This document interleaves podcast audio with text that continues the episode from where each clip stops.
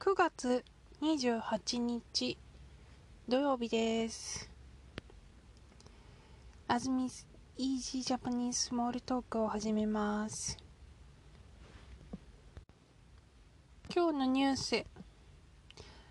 iPS 細胞から2つ以上の臓器を一度に作る iPS 細胞は体のいろいろな部分に変わることができる細胞です。東京医科歯科大学の武部孝則教授のグループは iPS 細胞から肝臓や膵臓など2つ以上の臓を作ったと発表しました。グループは最初に人の iPS 細胞を消化器に変わる前まで育てました。そして違う臓器になる細胞を一つに合わせて育てると肝臓と膵臓と両方をつなぐ胆管が一度にできました。大きさは約1センチメートルでお母さんのお腹にいる1ヶ月の赤ちゃんの臓器と同じくらいです。肝臓から液体が流れて臓器が働くことも分かりました。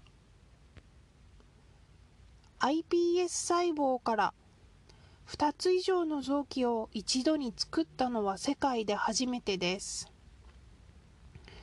グループはこれから血管なども作って人に移植して病気を治すために使いたいと話しています。はい。iPS 細胞という細胞を使うことによってそそれを大きく育てて臓器ができたよ。その一つの臓器は今までできできてたんだけど今回は2つの臓器とそれをつなぐ血管までできた。というニュースです。すごいですね。私は医療ドラマを見るのが好きなので医療ドラマといえば移植を待つ人たちがよく描かれますけれどもそれは人は臓器を作れないからです。よね。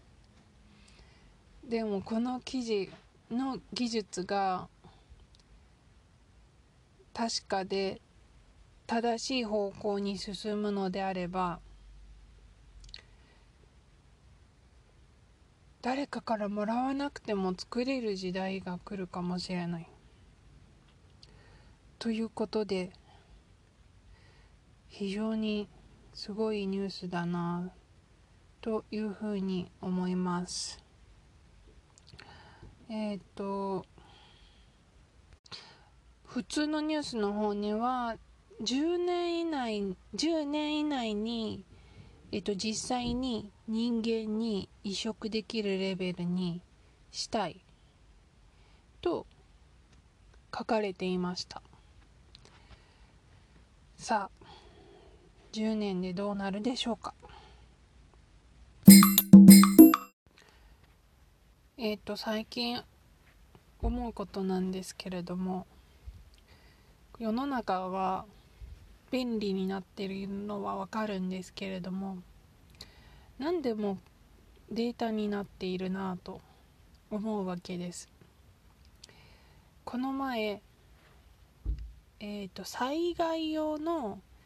えっ、と避難する時のリュックサックを買いました。そこに手で回したら充電できる、えーと、発電機のようなものがついていて私は一生懸命それをぐるぐるぐるぐる回しました。でも3分回しても自分の携帯の1%も増やすことができませんでした。その頑張ればいつか1%になるんだと思うんですけどまあ現状もし1%に5分かかったら100%に500分かかると。500分っていうのは 6, 波6時間違う8時間回し続けるとか。ちょっと非現実的だなぁと思いました。であのなぜそれをしたかというと,、えーと、TV ショーのえっ、ー、と音音音声が聞きたくて録音しようと思ったんです。なぜかというとえっ、といつでもアプリで TV ショーが見れるんですがえっ、とそれは w i f i がないと見れない。でじゃあ録音しよう。録音したら自分の携帯の中に音源があるから w i f i がなくてもデータを使わずに見れる。聞ける。あの別に見なくてもいいから聞きたかったんですよね。でもそのインナーオーディオの録音の技術というのは実は、えーと、制限されていてまあ誰でもデータに変えることができたら配信者が配ってる人がその自分の、えーと、持ってる権利放映する権利を守れないので録音できないようになってるんですね。というわけで結局インナーオーディオの録音